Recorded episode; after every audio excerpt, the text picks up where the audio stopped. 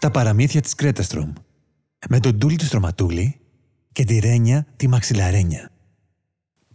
Ρένια μου, Τούλη μου, πλύναμε τα δόντια μας.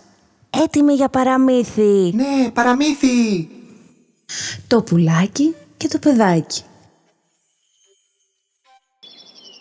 Όλα γύρω είναι κάτασπρα.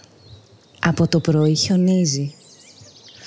Μέσα από το παράθυρο κάθεται ο Κωστάκης και βλέπει ώρα τώρα το χιόνι να πέφτει απαλά και να σκεπάζει το δρόμο. Πώς ήθελε να βγει κι αυτός έξω, να γίνει κάτασπρος από το χιόνι; Η γιαγιά όμως δεν τον αφήνει. «Θα κρυώσεις», Σήμερα δεν έχει περίπατο. Στεναχωρημένος ο Κωστάκης βλέπει την απέναντι κερασιά που σκεπάζεται από το χιόνι. Σε ένα κλαδάκι της κάθεται ένα πουλάκι ακίνητο και ξυλιασμένο από το κρύο. Με κόπο γυρίζει το κεφαλάκι του και κοιτάζει το Κωστάκι.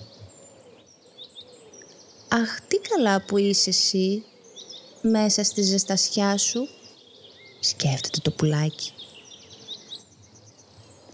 Ο Κωστάκης πάλι με τη μητούλα του κολλημένη στο τζάμι συλλογίζεται με τη σειρά του. Τι ευτυχισμένο είσαι πουλάκι. Εσένα η γιαγιά σου σ' αφήνει μέσα στα χιόνια. Ας ήμουν κι εγώ έξω.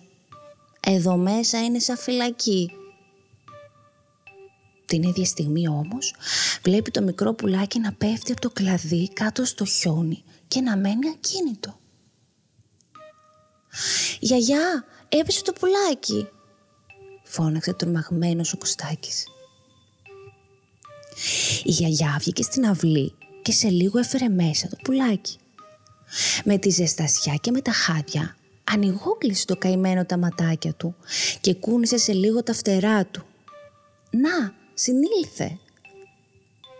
Ο Κωστάκης το τάισε ψυχουλάκια και σε λίγο το σπουργητάκι φρουτ πέταξε στον νόμο του ευεργέτη του και το χαΐδεψε με τη φτερούγα του σαν να του έλεγε «Σε ευχαριστώ Κωστάκη που μέσωσες από το κρύο και την παγωνιά».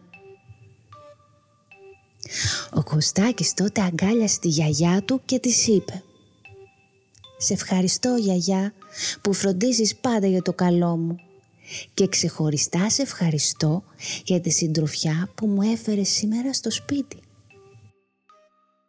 Καληνύχτα παιδιά. Καληνύχτα παιδιά!